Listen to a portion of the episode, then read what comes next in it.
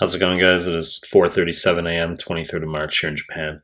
Past level question for electrolytes for step one and two, nearly identical question shows up one of the 2CK forms.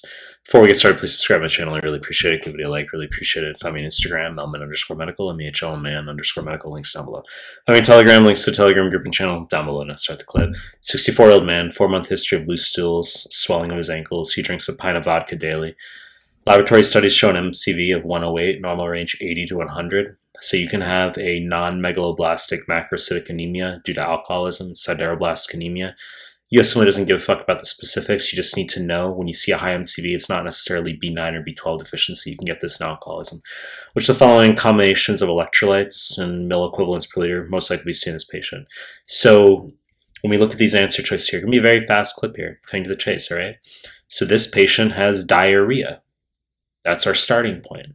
So in diarrhea, you need to know instantaneously that we have hypokalemia. Now, the USMLE will ask this in a variety of ways. We only have two answers here where there's hypokalemia.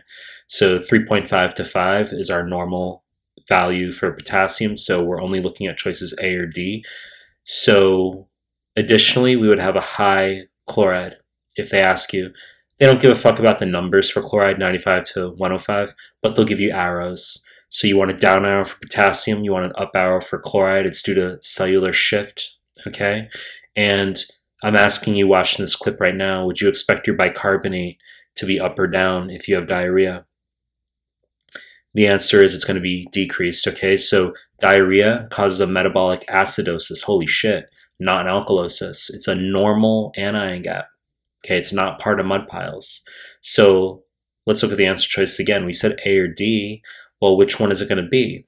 Now, there's two ways to go about this. One, you could be aware that sometimes, not mandatory, sometimes you can get hyponatremia due to diarrhea. We merely lose sodium in the stool. Okay, so the answer is A here. The other way to answer it is, well, as I just fucking said, it's a normal, not a high anion gap metabolic acidosis. So the way we're going to get a high anion gap is when we take chloride and bicarb, we take that number we subtract it from sodium. And if it's greater than 12, that's a high anion gap. So if we start with a lower number for sodium, then we're just going to have a lower anion gap in comparison to choice D. This is the same fucking question that's on 2CK NBME. So if you think this is hyper simple or think this is weird, don't take it up at me. Take it up the NBME exam.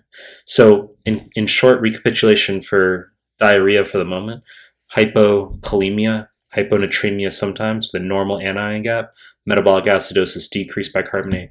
And then in comparison, USMLE loves vomiting and diuretic use, which for vomiting and diarrhea, sorry, what the fuck am I saying right now? For vomiting and diuretic use, those two, you're going to have hypokalemia, hypochloremia, metabolic alkalosis, high bicarbonate. You know the deal. To make more content. If you like my stuff, subscribe my channel. I appreciate your time. That's it.